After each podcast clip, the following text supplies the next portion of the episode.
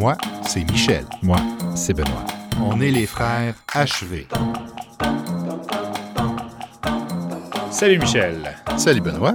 Alors, c'est notre premier épisode des Conversations inachevées. Inachevées parce que c'est des sujets qui, on l'espère, vous encourageront à poursuivre la conversation. Puis aussi, c'est un bon jeu de mots avec notre nom de famille. Il faut dire que des Hardy Valley ou HV, il n'y en a pas des tonnes non plus. Donc, euh, on est très heureux de partager cette blague avec le restant de l'univers. On a pris des sujets justement qui étaient d'une grande généralité. Et donc, on passe du général au particulier et on revient tout le temps. Puis, euh, c'est pour ça, pour ça que pour notre premier épisode, on a choisi en fait de débuter avec la répétition comme Alors, notre point de départ. Exactement. Alors, répétons-nous. Et voilà. Et c'est ce qui vient celui-là même d'une autre conversation inachevée, comme on en a eu plusieurs. Peut-être une petite introduction, tu je te laisse commencer. D'où viens-tu, qui es-tu? Et surtout pourquoi? Probablement pour la même raison que toi. Euh, ben écoute, euh, nous autres, on a quand même deux parcours universitaires euh, parallèles et perpendiculaires. On est tous deux doctorants dans les humanités, moi en littérature, histoire de l'art, toi en philosophie. Euh, donc, on a une on a une vie transatlantique et bilingue. Euh, On a travaillé dans l'enseignement, les communications, l'édition, la recherche. Et moi, j'ai dit que si on tentait de résumer ce qui était notre domaine commun à nous deux, euh, au-delà du simple fait qu'on est des frères, c'est le ce qu'on pourrait dire le dialogue entre philosophie et philologie. Voilà, les deux philos. Hein, donc, la, la, la, philosophie, qui était, moi, mon domaine d'études et qui est toujours en arrière-plan aujourd'hui, même dans mes occupations d'aujourd'hui, qui sont de nature plus, euh, plus commerciale, si on veut. Mais c'est- toujours un, un champ de réflexion sur le savoir, sur ses conditions de possibilité, sur qu'est-ce que connaître, les différents types de connaissances. Et donc, il y a une intersection intéressante ici avec la philologie. Oui, parce que on, philologie, c'est un terme qui est un peu tombé en désuétude pour toutes sortes de raisons. Mais si on remonte un peu à l'idée euh, générale de philos donc c'est en fait de s'intéresser le savoir du savoir. Donc savoir pour savoir. L'idée de la philologie, c'est quoi? Ben, c'est avoir une connaissance critique de la connaissance. C'est et moi je moi je, je- me rallie un peu à ce terme-là parce que bon, ayant une formation en littérature puis en histoire de l'art, dans le fond, j'ai je travaille une connaissance du connu. Parce que l'idée, si on dit, si on, on considère que bon, euh, la science, la philosophie, euh, dans son sens large, c'est une connaissance du monde, mais il n'y a pas de connaissance du monde s'il n'y a pas l'espèce de ballast de la gestion du savoir. Comment est-ce qu'on peut faire pour tester une hypothèse si on n'a pas de revue de la littérature? Comment est-ce qu'on fait pour documenter un fait si on n'a pas euh, de, de, de conception existante? Donc, par philologie, on, on, on peut penser dans le fond aux gens qui faisaient des éditions critiques de textes de l'Antiquité, qui reconstituaient à l'aide de papyrus euh, les, les œuvres de Sappho ou les, les comédies euh, d'Aristophane. Mais l'idée, en fait, c'est simplement de se dire, c'est une approche, on va dire, d'entretien par rapport à la culture. Donc, si la philosophie, c'est trouver comment l'engrenage du monde fonctionne, la philologie, c'est comprendre le sable dans l'engrenage. Exactement. Donc, le thème d'aujourd'hui, la répétition. Alors, qu'est-ce que répéter? Question simple, mais Faut-il le répéter? Faut-il le répéter? Répétons-le. Est-ce qu'on en a déjà parlé? On va le répéter. répéter, c'est dire de nouveau, c'est reprendre les mêmes mots. Ça peut être aussi dans le sens d'exécuter de nouveau, de faire quelque chose euh, de nouveau.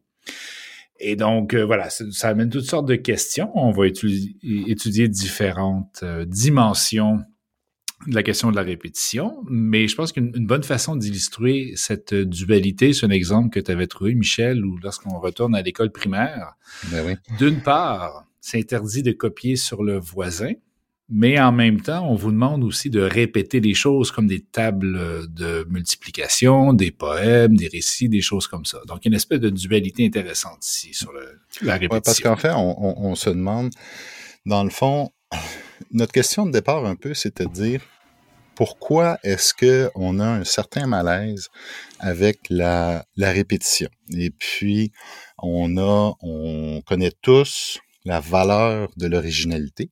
On est tous différents, comme le disaient si bien les Monty Pythons dans Life of Brian. Vous êtes tous différents, tous pareils. Comme les autres. Comme les autres. Et puis, c'est un peu ça, un peu, nous, qui, euh, qu'on voulait essayer de mettre en ordre. C'est de dire, mais est-ce qu'est-ce qui finalement, qu'est-ce qui est bien dans la répétition? Hein? Euh, qu'est-ce qui est une force du bien dans ce procédé-là? Et puis, pourquoi est-ce qu'on l'oppose autant à l'idée d'individu, à l'idée de création originale, euh, puis à l'idée, euh, voire même de propriété ou de choses uniques? Voilà tout en montrant aussi, puis on va, on va peut-être, c'est la dernière dimension qu'on va explorer, comment est-ce que la répétition aussi fait fondamentalement partie des, de la façon dont on transmet la culture, surtout la culture euh, orale pour de, de nombreuses années. Mais commençons donc avec le concept de la répétition et, et l'original. Hein. C'est, c'est sûr qu'on met toujours une certaine valeur sur le concept euh, d'original, hein, de, de qu'est-ce qui était la première chose, le premier exemple? Et après ça, tout ce qui vient après est vu un peu comme une reproduction, une pâle copie, comme quelque chose qui aurait perdu un peu la qualité de l'original. Donc, ce qui suggérerait évidemment que l'original, lui, est meilleur, supérieur, a plus de valeur que les autres. ben on a juste à regarder euh, à quel point on, on, on, a une, toujours une rhétorique du premier. Ouais. OK, donc comment est-ce que la découverte, c'est quelque chose d'important? Et puis, c'est là où on s'est dit aussi, cette obsession-là de trouver, mettons, le premier homme qui a inventé le feu, hein, ça ça pouvait pas être une femme, tout le monde va, arriver là-dessus. Non, il faut que ça soit un premier homme. Eh oui. Bon, déjà, il y a un autre écueil. Mais quand on arrive avec, euh, quand on essaie de comprendre, en fait, qu'est-ce qu'on est comme être humain. Quand on essaie de comprendre, euh, on va dire, nos, euh, nos modes d'action, on essaie de trouver un point d'origine. Meilleur exemple, c'est si, mettons, on parle du café, quelque chose qui est devenu tout à fait banal, mais on se demande tout le temps, mais il fut un moment où il y avait du café, puis euh, avant, il y avait un moment où il n'y en avait pas. Puis notre réflexe, c'est de postuler un point d'origine. Donc, il faut que ça soit, à un moment donné, quelqu'un du genre un berger, Qui était avec ses chèvres, et puis là, les chèvres ont commencé à manger les petits fruits qui poussaient sur le, buisson du caféier. Les chèvres se sont vues excitées. Le berger a fait 1 plus 1 égale 2. Puis là, magie, on a du café. Ça, premièrement, c'est une histoire qu'on ne pourra jamais vérifier, mais qu'est-ce que ça indique? Ça indique en fait que notre manière d'appréhender le monde, c'est de se dire, faut qu'il y ait un point, une coupure on l'appréhende pas en se disant peut-être que c'était quelque chose qui était toujours un peu dans l'environnement, dans une certaine zone géographique. Peut-être qu'il y a toujours eu des gens qui ont comme mâchouillé un peu des morceaux de café. Puis peut-être qu'à un moment donné, tout le monde a toujours un peu su que ça énervait, jusqu'à temps qu'à un moment donné, il y ait de plus en plus de gens, puis que graduellement ça devienne répandu, sans qu'il y ait pour autant un mythe d'origine. Donc, on se demandait finalement pourquoi est-ce que on, on, réfléchit tout le temps en termes de début plutôt qu'en termes de transformation. Et il y a peut-être une dimension aussi qui est peut-être un peu plus occidentale, disons, si on regarde dans la tradition philosophique, les judéo-chrétienne, etc. C'est vrai que cette espèce d'idée d'Aristote du premier moteur, donc c'est une façon un peu, quand on utilise une logique assez classique, donc s'il y a une cause, il y a un effet, si on peut remonter à la première cause, donc, d'enchaînement, il y a forcément un certain moment où ça commence. Alors que c'est vrai dans d'autres modèles du monde, il y a peut-être plutôt cette idée d'évolution constante. Hein. Et, et, on a vu que dans la psyché occidentale, ça a pris beaucoup de temps pour accepter l'idée d'évolution parce qu'une évolution, c'était vu comme une dégradation de mm-hmm. quelque chose. Donc, il y a aussi une espèce de, j'emploie un terme complexe, de schème conceptuel qui peut peut-être aussi euh, informer euh, tout ce qu'on fait, mais on le voit beaucoup, je pense, dans le monde de la production artistique où on, loue toujours hein, euh, les, que ce soit des auteurs, que ce soit des, euh, des peintres, euh, des chanteurs. On les aime, on les admire parce qu'on trouve qu'ils sont tellement uniques, ils sont originaux. En revanche, lorsqu'on parle de chanteurs qu'on je prends l'exemple des chanteurs, c'est peut-être plus facile, mais qu'on considère un peu formatés. On va considérer qu'ils ne sont que des pâles copies, ou bien des répliques, ou bien qu'ils sont tous pareils, ou bien que c'est juste un autre boys band, ou juste un autre XYZ. Choisissez votre, euh, votre catégorie.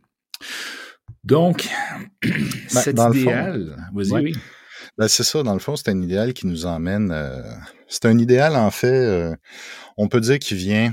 à peu près dans, dans, le contexte occidental, c'est un peu la joncture entre les, euh, les Lumières puis le romantisme. Mmh. C'est-à-dire, c'est un moment, c'est un moment où, d'un point de vue philosophique, d'un point de vue euh, de justice sociale, on va dire, donc de politique, d'un point de vue économique aussi, on commence à avoir une précédence de l'individu sur le sens commun.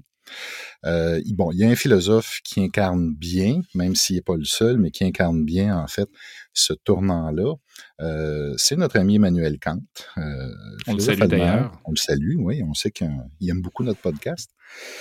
Et c'est lui en fait critique de la raison pure, critique du jugement, où on essaie de mettre l'avant l'idée de la subjectivité. Donc, finalement, pourquoi est-ce qu'on comprend le monde? Ben, c'est parce qu'on est un sujet qui est capable d'appréhender le monde. Euh, et, finalement, ce qu'il essaie aussi de, finalement de dire, c'est que il y a une limite à ce qu'on peut comprendre, puis la limite de ce qu'on peut comprendre, c'est finalement les limites de notre esprit. Ce qui veut dire que c'est toujours dans l'individu que la compréhension se fait. C'est ça, il y a comme plus de, d'appréhension du monde qui passe pas par les grilles un peu de mm-hmm. ce que lui appelait la raison pure, les catégories de l'entendement, donc toutes des choses qui sont à l'intérieur de la cognition, hein, qui est un peu ce qu'aujourd'hui, on dit souvent que les sciences cognitives, c'est une façon un peu de, d'évaluer ce que Kant avait comme, comme idée. Donc ça, c'est pour la, la perception du monde qui devient une espèce de réalité du, du, phénomène du soi subjectif. Mais en même temps, il y a aussi, tu parlais du romantisme. Donc là, on est dans un courant littéraire. Oui, ben le romantisme, ce qui, bon, si on regarde l'idée de l'école romantique, c'est que si avec Kant, on a limité un peu la raison, ben les romantiques, eux autres, vont aller chercher la partie plus émotion de l'individu. Donc, ils vont dire justement la création euh, fondamentale, les émotions profondément ressenties, le moi très profond qui s'exprime à travers l'œuvre. C'est là que ça va commencer à prendre une valeur. Donc, il y a comme une espèce de renversement qui se fait entre l'idée de, de connaissance puis d'émotion on retourne en fait à une espèce de, d'humain un peu euh, privitiviste. On passe même l'idée, euh, on passe de l'idée du progrès qui était typique des Lumières à quelque chose un peu plus comme un, mythe du bon sauvage contre le tribunal de la raison. On commence à être fasciné par des choses comme l'ésotérisme, la tradition. Et c'est là où justement on commence à, à, à voir revenir cette tension-là entre qu'est-ce qui est original, puis qu'est-ce qui est, euh, disons, qu'est-ce qui est de l'ordre de la tradition ou de la répétition. Donc finalement, c'est un peu à ce moment-là où il y a une tension qui va s'établir, parce que comme on a développé d'un côté le sujet, on l'a vu comme étant autonome, mais on l'a vu aussi comme étant euh, émotif, comme étant primitif.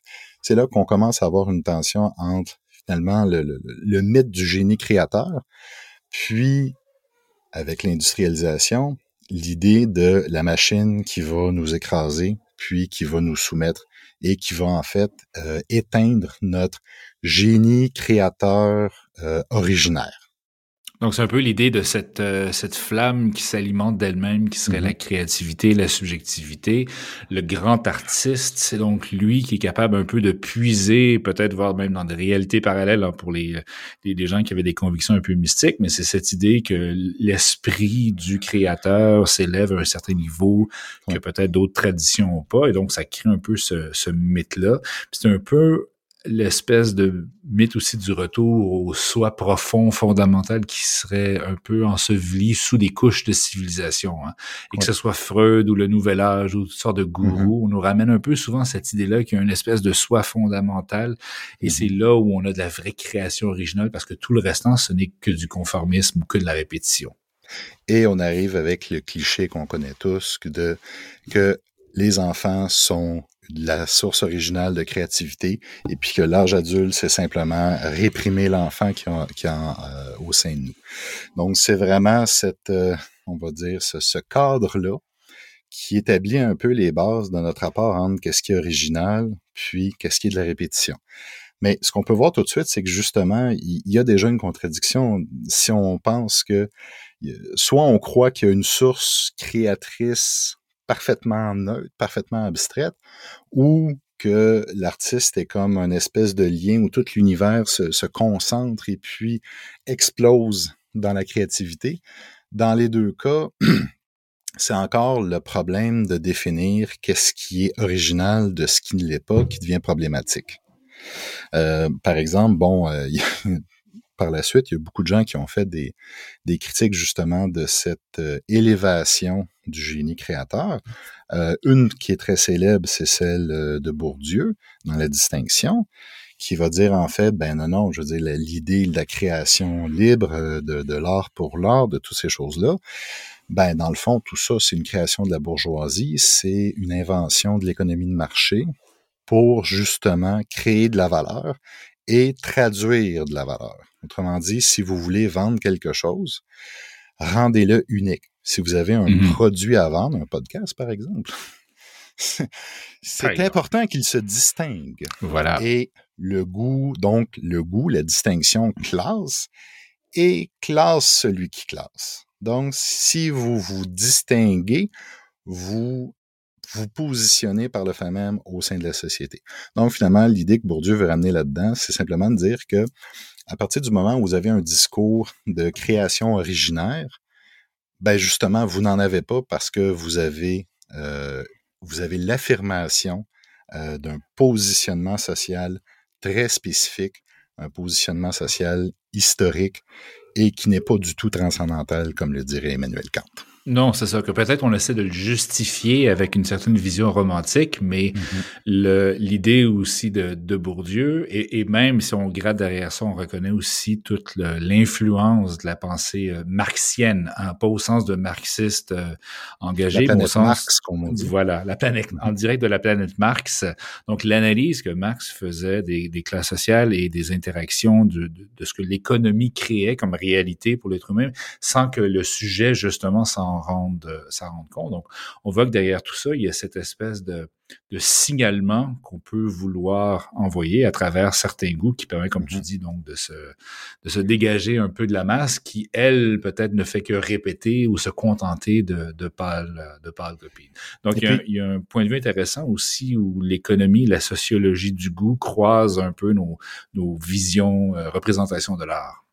Puis c'est là aussi où, justement, cette esthétique de l'originalité-là, en fait, nous camoufle un peu euh, l'aspect répétitif de l'art. Euh, justement, bon, on va prendre trois artistes comme ça au hasard, qui sont euh, comme juste comme ça par hasard dans nos notes.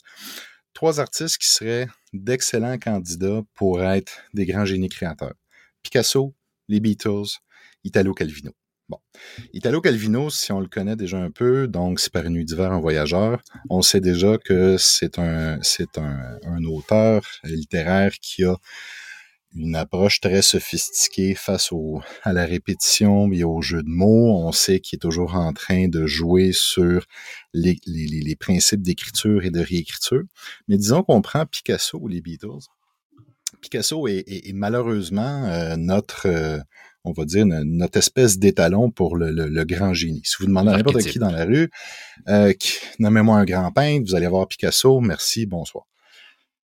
Premièrement, on sait qu'il a copié énormément, et vraiment que ce soit dans euh, dans l'art des cultures africaines, euh, que ce soit dans euh, les, les, dessins de ses contemporains. Je veux dire, Picasso est par excellence un, un voleur de forme. Les Beatles, on a tendance à oublier quand même, si on les connaît, bon, pour les chansons que eux ont écrites, ben, il y a une grosse partie de leur catalogue qui, en fait, ce sont des reprises de chansons de Chuck Berry, de toutes sortes d'autres musiciens de la tradition euh, afro-américaine, et que, justement, toute leur structure musicale, tout leur langage musical, en fait, c'est le langage euh, de la soul, euh, du, du rock and roll américain, avant justement qu'il soit euh, réapproprié par les Anglais. Donc, en fait, quand on, on, on admire les compositions de Lennon McCartney, c'est qu'on on oublie aussi de comprendre tout le, le, le, le, le sous-bassement, tout le sous-sol Ouais. culturel qui permet ça. Et ça, c'est peut-être là où s'il y avait peut-être un trait des fois des grands artistes ou je, ces, ces gens-là qui ont créé une marque, dès qu'on se met à fouiller, dès qu'on se met à faire un peu l'historicité, voir la philologie derrière euh, ces productions-là, on voit tout ce, cette fondation, cet historique, ce contexte même, que ce soit dans la répétition de formes artistiques, la récupération de, de façon de faire, de façon de penser.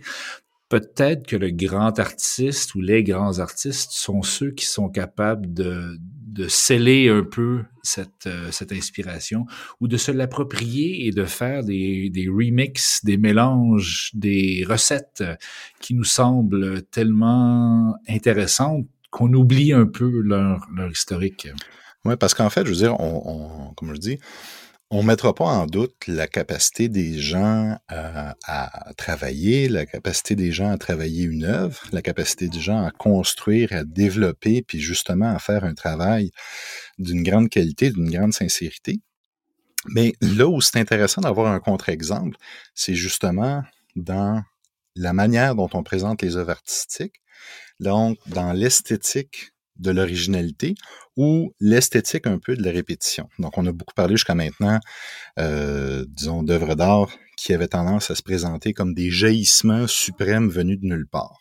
Et ça, comme on dit, c'est une belle manière de camoufler ses sources. Mais il y a toute une autre tradition où c'est justement la répétition qui est le motif de base.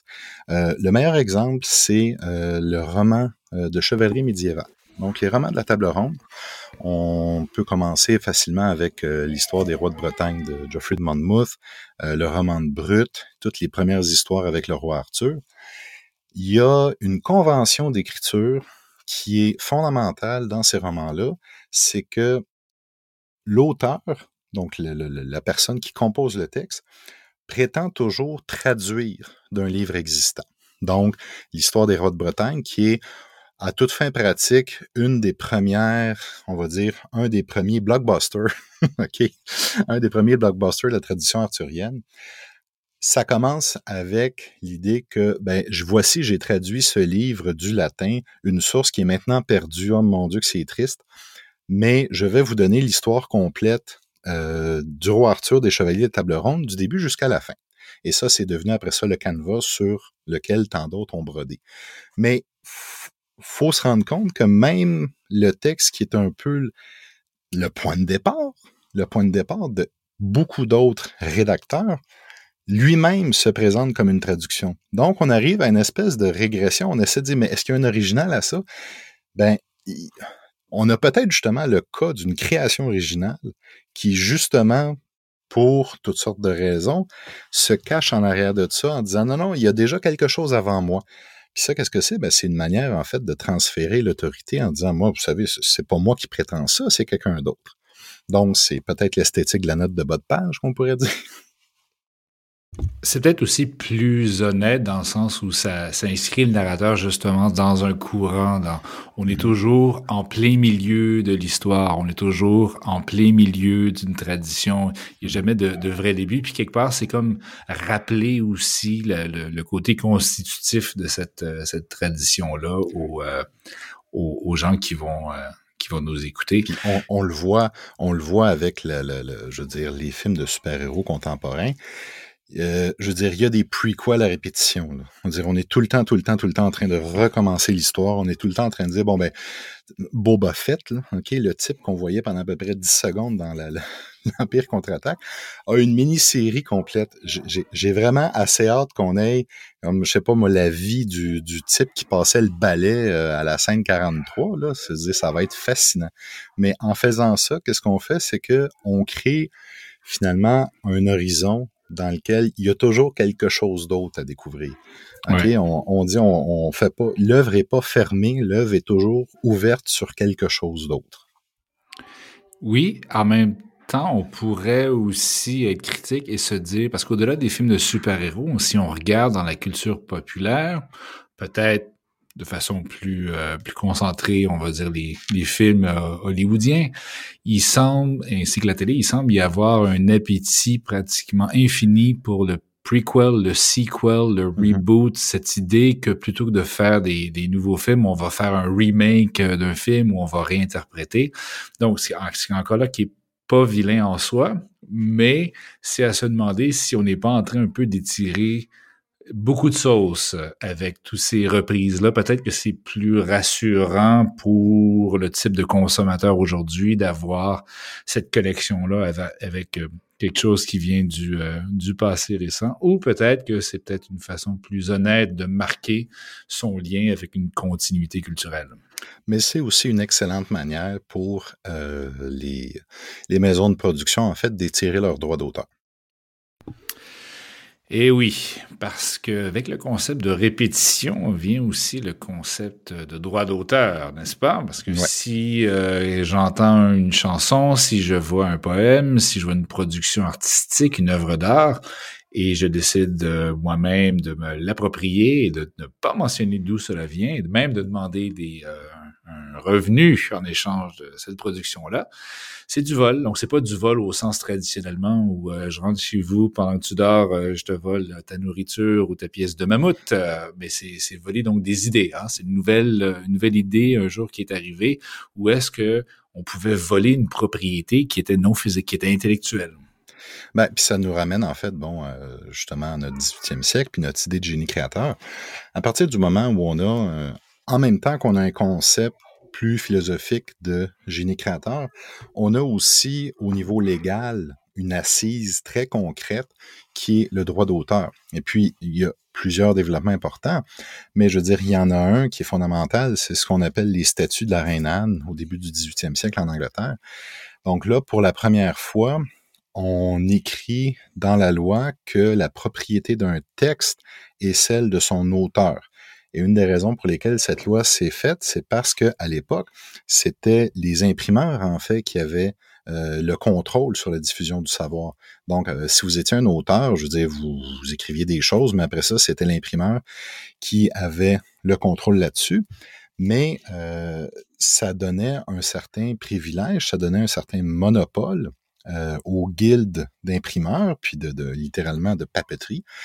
Et puis, bien évidemment, comme toute bonne chicane politique, ça s'est réglé avec, euh, avec une, une loi euh, qui permettait en fait de poursuivre les personnes euh, d'intérêt. Donc, par exemple, si vous trouvez que les imprimeurs euh, publient un petit peu trop de, de, pamphlets qui vont contre la reine, mais peut-être qu'une des manières de, les, leur couper les euh, leur couper l'herbe sous le pied, c'est justement de dire ben là, vous savez maintenant comme ça va être la propriété des auteurs. Ça va être maintenant les auteurs qu'on va poursuivre, on va pouvoir censurer euh, l'expression des idées. Parce qu'en bout de ligne, le copyright, c'est ça. Le copyright, c'est de dire les idées n'ont pas nécessairement de propriété, mais l'expression des idées a une propriété. Donc, s'il y a propriété, il y a, euh, on peut poursuivre une personne pour des idées diffamatoires, on peut poursuivre une personne pour euh, ce qu'elle a dit, mais inversement, on donne aussi un privilège à l'individu qui peut contrôler, lui, euh, la manière selon laquelle ces idées se trouvent à être distribuées. Donc, tant que vous avez une idée dans votre tête, il y a toujours quelqu'un d'autre qui peut l'avoir. À partir du moment où vous la couchez sur papier, ça, c'est le régime dans lequel on vit actuellement, là, à peu près depuis la Convention de Genève à la fin du 19e siècle. Dès que vous la couchez sur papier ou sous une forme tangible, là, cette forme tangible-là a une présentation. Donc, encore là, par exemple, le podcast qu'on est en train de faire, c'est une représentation tangible des idées qu'on a. Puis ceux qui nous ont écoutés jusqu'à maintenant, on, on le remercie. Bien, celui-là même. Il a reconnu probablement des idées. On, on les a pas toutes inventées, nos idées, on les a pris ailleurs. Mais qu'est-ce qu'on est en train d'originaliser? C'est l'expression de ces idées-là. Et, et c'est là où on voit, pour en revenir au thème de l'originalité, qu'on ne peut pas séparer ce concept de droit d'auteur de l'idée d'un artiste créateur, qui est pas tant finalement dans ce contexte-ci une espèce de thèse sur l'épistémologie ou la métaphysique de la création, mais plutôt une thèse sur à qui on attribue certaines mm -hmm. idées ou certaines pratiques culturelles. Parce qu'il y a d'autres pratiques culturelles sur lesquelles on ne peut pas mettre de, de droit d'auteur. Des, des coutumes, du folklore, mm -hmm. des, euh, des danses en ligne, des sept carrés, des... Euh, voilà, les, recettes, votre... les recettes de bouffe sont un gros, gros... Euh point de chicane parce que justement, il n'y a pas de copyright sur les recettes. Il y a un copyright sur le livre de recettes, mais il n'y a pas de copyright sur les recettes. Puis c'est encore là, comme on dit, on, peut toujours se demander, est-ce que des fois, est-ce que, disons, la première personne qui a fait une recette, est-ce que c'est toujours elle qui va avoir la meilleure recette? Euh, il y a des cas de copie qui vont être plus connus que les originaux. Euh, le Moonwalk de Michael Jackson, qui est plus connu que le Backslide de Bill Bailey. Euh, bon, Michael Jackson aussi qui intégrait plusieurs mimiques de Marcel Marceau, le même français. Donc, encore là, quand on arrive avec l'idée de remix, on, a tout le temps tendance à penser, bon, c'est quelque chose de très moderne, c'est quelque chose qui dépend des technologies d'enregistrement. C'est en même temps un peu un retour aussi du principe de base de le rentrer dans une culture en la répétant. Oui. Si vous participez à une culture, c'est que vous la reproduisez d'une certaine manière. Donc, quand on arrive avec le remix, ben là, évidemment, toutes les questions de propriété intellectuelle arrivent. Pourquoi? Parce que la loi a déjà codifié euh, l'existence, la nature, l'ontologie de ces choses-là que sont les enregistrements, les inscriptions. Et on a dit très clairement que non, pas touche. T'es pas censé prendre le livre, le découper puis le recoller ensemble. Quand dans les faits, c'est ce qu'on fait avec les idées. Oui, c'est ça. Ils ne nous appartiennent pas, mais en même temps, oui. Et, on voit encore aujourd'hui des cas intéressants et, et, limites. Je regardais un documentaire qui montrait qu'il y avait beaucoup euh, de styles de danse, par exemple, qui est inventé par de jeunes créateurs sur euh, TikTok ou d'autres. Mm-hmm. Euh, réseaux sociaux. Et lorsqu'après ces choses-là devenaient à la télévision nationale ou lorsque ça passait dans des grands réseaux, des gens se l'appropriaient, mais on oubliait parfois le créateur, la personne qui était à l'origine donc de cette forme-là, parce qu'on peut pas encore copyrighter ces mm-hmm. expressions-là. Ou peut-être qu'on peut, donc c'est là encore où il y a une espèce de, de flou. Est-ce que la personne l'a vraiment inventé? Est-ce que c'est vraiment original? Ou est-ce que c'est, est-ce qu'elle se l'approprie? Ce qui est intéressant aussi, c'est que surtout, bon, dans un contexte nord-américain, cette, cette copie-là va parfois s'inscrire dans une dynamique d'appropriation, dans des, des relations sociales où on va avoir une personne qui va venir d'une classe sociale ou qui va être mm-hmm. euh, de, descendance voilà, caucasienne versus le monde afro-américain. Il y a, il y a tout un épisode à faire là-dessus sur, euh, sur ces reprises-là de sonorités ou de pratiques qui viennent donc de, de descendants afro-américains que la, les euro-américains ont repris, euh, marketé, merchandisé, etc. Je pense qu'il y, y, y, a un bel exemple, en fait, qui illustre un peu une, une trajectoire. Bon, c'est la chanson euh, House of the Rising Sun que notre, nos auditeurs français connaissent probablement par les portes du pénitencier. Mais en fait, bon, House of the Rising Sun, c'est une chanson, encore là, on, a, on peut essayer de tracer une origine ou un compositeur. On va présupposer qu'il y en a au moins plusieurs. On va présupposer que c'est un certain nombre de motifs qui se sont retransmis entre musiciens, probablement dans le contexte de la Nouvelle-Orléans. Mais là où ça change, c'est que au début du 20e siècle, bon, je pense plus dans les années 30, il y a ce qu'on appelle l'ethnomusicologie. Donc, lorsque les technologies d'enregistrement sonore portables commencent à être accessibles, il y a des gens dans les universités qui se disent, ben là, c'est le temps d'aller documenter un fait social qui est la musique populaire. Donc, on a plein de types qui partent avec leur, euh, leur euh, machine les micros, et qui là, qui vont dans toutes les villes du sud des États-Unis, ils s'assoient avec les musiciens, et on le va souligner tout de suite, les chercheurs universitaires viennent généralement du Nord, sont généralement blancs. Les musiciens sont généralement du Sud, sont généralement noirs. Déjà, il y a euh, un, débalancement social dans ce contexte américain-là, euh, qui est encore euh, officiellement ségrégationné à beaucoup d'endroits. Et puis, la chanson House of the Rising Sun, elle va avoir un premier enregistrement. Puis, ça va rester un peu comme ça, mais graduellement, l'enregistrement va permettre la diffusion de la chanson. Et puis, euh, dans le contexte de Greenwich Village, qui est un peu le plateau Mont-Royal de New York, euh, ou le marais de... voilà. C'est l'équivalent parisien. Exactement. Euh, dans Greenwich Village, ben là, graduellement, il va y avoir de plus en plus de chanteurs folk, comme Bob Dylan, qui vont faire des reprises.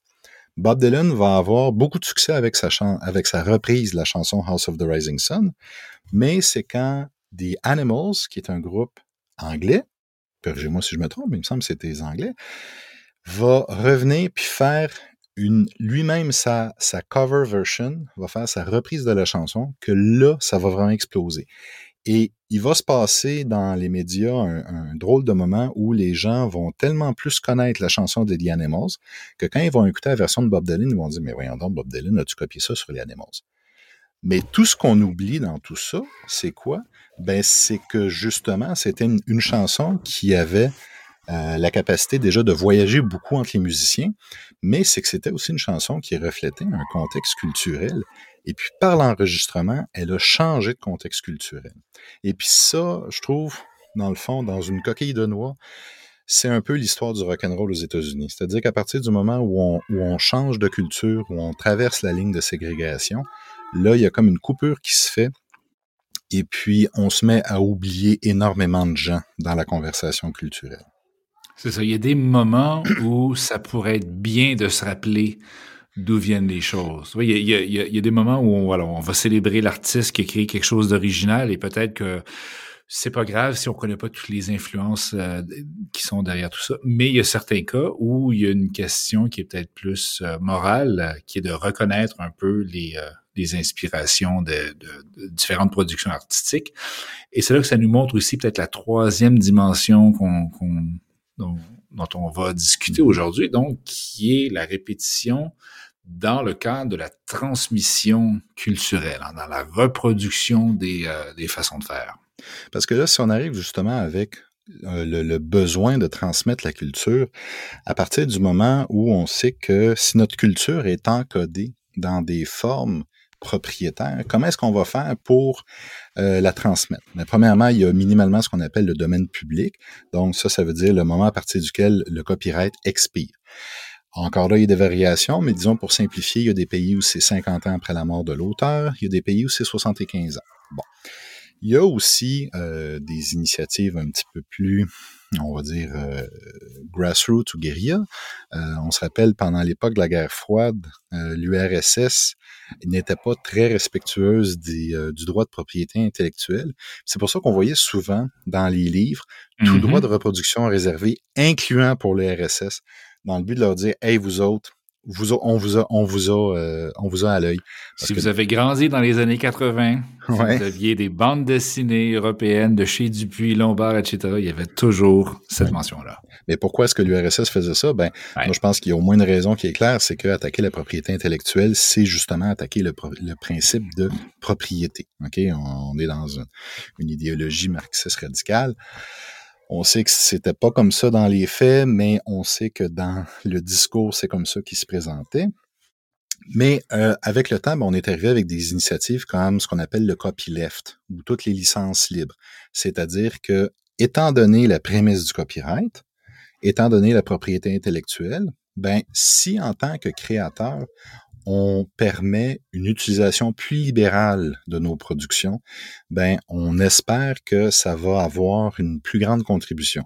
Donc au lieu de se dire je, suis l'auteur, donc de par la loi je dois avoir la propriété intellectuelle, on peut dire ben oui je suis l'auteur, j'ai les droits, mais je vais euh, permettre aux autres de s'amuser avec ma musique, de les modifier, des choses comme ça. Pourquoi? Parce que c'est de cette manière-là que finalement, notre culture va pouvoir se transmettre parce que j'irai pas vous poursuivre parce que votre progression d'accord ressemble à la mienne. Puis, moi, je pense qu'on peut remonter euh, peut-être, disons, une perspective plus euh, cosmologique. Si on, si on vient d'une tradition un peu judéo-chrétienne, comme on disait un peu plus tôt dans l'émission, on a une conception du temps qui est linéaire. Il y a un début de l'univers, il y a une progression, puis il y a généralement une dégradation à la fin. Donc, la création dans, dans ce contexte-là, c'est comme si c'était, pas la création, pardon, la transmission. La transmission culturelle, c'est comme si c'était un chemin qui se faisait tout le temps du passé vers l'avenir. Le fameux poème euh, Nos bras meurtris vous tendent le flambeau, à vous toujours de le porter bien haut, in Flanders Field, qu'on voit sur les murs du vestiaire du Canadien de Montréal. Ben, c'est de voir la transmission culturelle comme allant du passé vers le présent. Okay? Ce qu'on appelle l'influence. Mais dans les faits, ça se fait à l'inverse. C'est-à-dire que c'est toujours le présent qui va piger dans le passé. Autrement dit, l'influence, c'est pas le passé qui nous influence, c'est nous qui allons à la rencontre du passé et puis qui en choisissons des aspects et puis qui décidons en fait de qu'est-ce qu'on veut transmettre. Mais on peut pas transmettre si tout ce qui est disponible est prisonnier euh, de, de, de carcans légaux. Exactement, une façon aussi de voir la, la culture en termes très, très euh, fonctionnels. C'est, c'est un, un, ensemble d'algorithmes de copies avec un petit peu de variation, avec des billets dans les copies, avec des, du mélange dans les copies. Et donc, tout ça finit par créer des choses qui vont finir par nous apparaître euh, comme étant profondément originaux. Et on, on parle beaucoup depuis plusieurs années euh, dans la culture Internet de tout ce qu'on appelle les, les mèmes, hein, ces, mm-hmm. ces petits... Les mémés. Euh, oui, les mémés, voilà. Il y a les mimes, les mèmes, les mémés. D'accord. Votre, votre, contexte. Voilà, je vais rester avec le, le terme mème avec euh, un accent grave plutôt que circonflexe. Mm -hmm. Donc, c'est ces idées d'avoir des contenus euh, viraux qu'on va partager sur, au sens de share ou liker sur les, les réseaux sociaux. Et donc, ça en est venu à définir un peu cette, nouvelle euh, culture Internet, mais ce qu'il faut voir, c'est qu'à la base, ça venait d'une réflexion sur la transmission culturelle. Donc, en 1976, un grand psychologue, grand euh, biologue, biologiste, pardon, Richard Dawkins, publie un livre qui s'appelle The Selfish Gene, et à la fin, comme ça, il, il étudie un peu l'idée que, voilà, les gènes essaient de se reproduire. C'est pas l'individu qui est euh, selfish, qui est égoïste, c'est le gène qui essaie de se reproduire à travers nous. Et donc, il, dresse un, il fait un peu un parallèle avec euh, les idées. Bon, plutôt que de les appeler des gènes, on va les appeler des mèmes. Et ce sont ces unités-là de la réalité culturelle qui vont se mélanger, se répliquer, se copier. Et ça a donné euh, ensuite l'idée d'une réflexion sur quels sont les mécanismes sociaux ou psychologiques qui font que certains contenus ou comportements vont se répandre ou pas. Et l'autre analogie aussi, encore quand aujourd'hui on parle de, de, de, marketing viral, ça vient de cette idée que certains virus, hein, et on, on, vit dans un contexte euh, viral euh, de nos jours. Permanent. Permanent, voilà. Donc, comprendre pourquoi est-ce que certains virus se répandent mais pas d'autres, ça implique de comprendre aussi l'hôte de ces virus-là. Donc, notre biologie, notre corps va être réceptif à certains virus, mais, pas à d'autres. La même façon, la psychologie cognitive, la psychologie évolutionniste devenait une façon de comprendre aussi pourquoi est-ce qu'il y a certains comportements qui vont se répandre? Pourquoi est-ce qu'il y a des airs qui vont nous plaire? Pourquoi est-ce qu'il y a des histoires qui vont un peu plus nous accrocher? Pourquoi est-ce qu'il y a des légendes urbaines? Pourquoi est-ce qu'il y a des, même des commérages, des bavardages, des mythes? Pourquoi est-ce qu'il y a certaines histoires qui excitent notre cognition et donc vont nous donner envie de les partager avec d'autres et que les histoires vont se répandre versus d'autres qui vont mourir et qui vont euh, s'affairer dès ce moment-là? Donc, c'est ça a été une étude euh, et qui continue encore aujourd'hui pour comprendre la mécanique cognitive qui va faire en sorte que certaines histoires vont se propager. Et ce qui est intéressant, c'est que lorsque des histoires vont violer certaines attentes. Hein. Lorsqu'on on se met à mélanger des choses du domaine physique et psychologique et social, par exemple, et qu'on crée donc des mythes, hein, une, montagne qui accouche d'une souris ou bien une croix qui se met à saigner, on se met à mélanger des catégories de l'entendement, hein, pour revenir à mm-hmm. Kant. Et donc ça, ça, ça fait que l'histoire attire notre attention. Et si c'est juste assez différent, si c'est juste assez surprenant, si on a juste le petit shoot de dopamine qui fait que notre cerveau se dit, oh, il y a quelque chose de différent. L'histoire va être un peu plus virale, va avoir tendance à se, à se répéter, à se partager, à se recopier. Puis en fait, ce qui est intéressant aussi là-dedans, c'est justement la viralité du concept de même meme. Parce que justement, oui. on, on, part d'un concept, on va dire littéralement, qui a été concocté dans des laboratoires et puis qui s'en est échappé pour euh, infecter la jeunesse actuelle. Et dans le fond, moi, il y a quelque chose que je trouve fascinant là-dedans, c'est justement euh, comment est-ce que les idées peuvent, dans le fond, briser les barrières, mais aussi euh, facilement changer de contexte, puis trouver carrément une niche adaptative. Il y a toutes sortes de problèmes avec Richard Dawkins. On n'a pas nécessairement le temps de toutes les couvrir, mais euh, une chose qui est certaine, c'est que le concept de même comme ça a été développé, ben ça l'a trouvé justement une niche évolutionnaire. Encore là, on, on, simplifie, mais ça a trouvé vraiment une niche évolutionnaire fantastique dans les communications en ligne, dans les communications Internet. Pourquoi? Ben, premièrement, parce que justement, copier du contenu, c'est extrêmement facile avec l'Internet. Euh, et puis, parce que justement, on commence à avoir justement cette habitude-là de, euh, de répéter les répétitions. Euh, ça devient une sorte de running gag, puis ça devient aussi une manière, de, dans le fond, de s'exprimer de manière efficace. Donc, ce que je trouve fascinant là-dedans, c'est que finalement, on est passé de quelque chose qui était très académique à quelque chose qui est parfaitement vernaculaire. Puis je veux dire, même à certains, à certains, dans certains cas, très crasse. Mais encore là, ça illustre finalement pourquoi il n'y a pas, il y a pas nécessairement ces barrières-là. S'il y avait, un copyright sur le concept de mème, ben, on n'aurait pas, on n'aurait pas les mêmes sur Internet. Non, c'est ça, parce que ce concept-là est arrivé à un certain moment où ça nous prenait ça nous prenait un nouveau concept, ça nous prenait une façon de penser ces nouveaux phénomènes-là, de penser la rapidité à laquelle ils peuvent se propager, parce que là, mm-hmm. on passe d'un monde oral à tout d'un coup, 2000 euh, personnes peuvent voir le, même vidéo à la seconde, des millions en des journées, des milliards en, en, une semaine, et donc ça créait une nouvelle échelle un peu dans la transmission euh, culturelle parce que la, technologie permettait d'amplifier ça. Donc, le, concept de est venu euh, ça, ça nous ramène chaque fois, ça nous ramène chaque fois à l'idée d'une culture, quoi, comme étant un contenu sémantique partagé, un contenu qu'on peut répliquer. Donc, à partir du moment où vous pouvez répliquer quelque chose, vous avez une culture.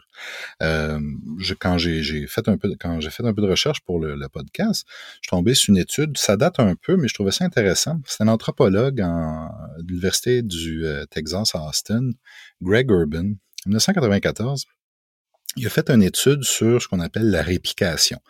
Donc ça, ce sont des, répétitions qui sont euh, externes au discours versus la répétition qui sont les répétitions internes au discours. Donc pour simplifier, il a essayé de voir est-ce que une formulation, comme par exemple, mettons un proverbe, qui contient des répétitions internes, a plus de chances d'être répliquée donc que plusieurs personnes répètent la formule.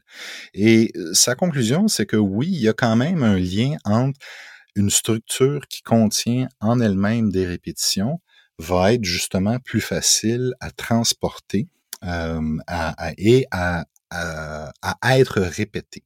OK? Donc, si vous avez un concept qui est trop compliqué, qui est un peu euh, chaotique ou qui est dessiné un peu tout croche, il y aura probablement pas grand monde qui vont vouloir réutiliser votre structure. Donc, si vous avez une progression d'accords extrêmement sophistiquée, c'est probable qu'elle tombe dans l'oubli assez rapidement. Mais si vous êtes capable de trouver les quatre accords qui font euh, la, la, la, toune qui tue, ben il y a des très grosses chances que cette petite progression-là euh, va pouvoir après ça essaimer et va pouvoir après ça être répéter. Parce que dans le fond, c'est un peu ça, comme on dit, l'idée que une culture se transmet pas parce que le passé donne quelque chose au présent, mais parce que le présent est capable d'aller prendre le passé et dire ah, ça c'est super, ça marche, je vais l'utiliser tout de suite. Et ça contient donc sa propre euh, répétabilité. Et il faut aussi que ça soit adapté à notre, euh, notre goût qu'on le, se l'avoue plus ou moins, qu'on aime ça plus ou moins, mais notre goût pratiquement inné pour la, la forme euh, répétée, hein, les, des chansons avec des refrains, des poèmes avec des rimes, tout ça, ça, s'inscrit dans notre cognition parce que c'est plus facile à mémoriser, c'est plus facile à répéter, et donc c'est, c'est ce qui contribue à la, à la transmission culturelle. Donc, je pense qu'on peut peut-être dire qu'il y a ici tout un, spectre de, la répétition. Hein. Si on passe de la recopie simple à l'hommage, la référence, la inside joke, la parodie, l'imitation, le remixage, l'inspiration, voire même le, simulacre, hein. il, y a, un ensemble de mm-hmm. pratiques finalement qui touchent à ce concept de, répétition-là. Puis, on, je pense qu'on on doit aussi reconnaître un peu l'inévitabilité de, cette répétition-là.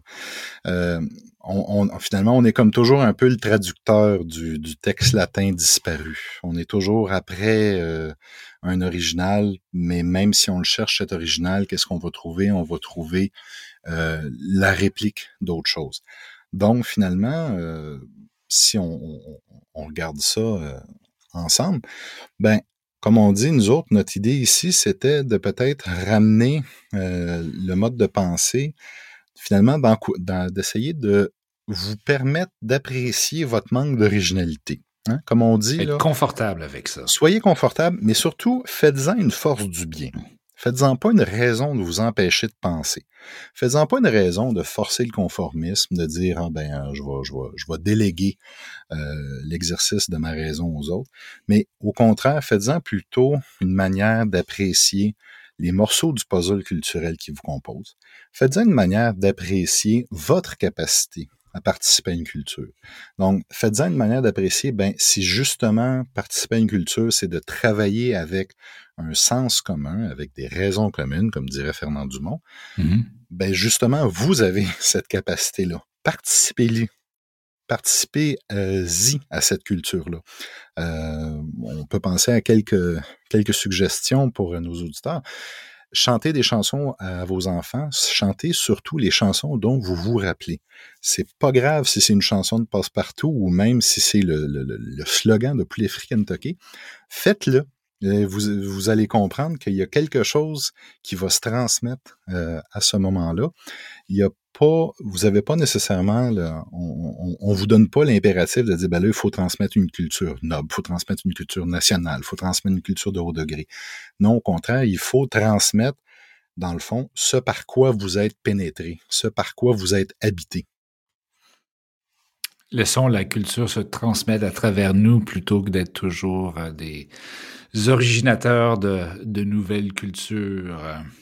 Et surtout, tu sais, faites attention de ne pas vous présenter comme des génies incompris euh, que personne n'a pas encore, qui n'ont pas encore été découverts. Allez lire sur la loi euh, du copyright de votre pays.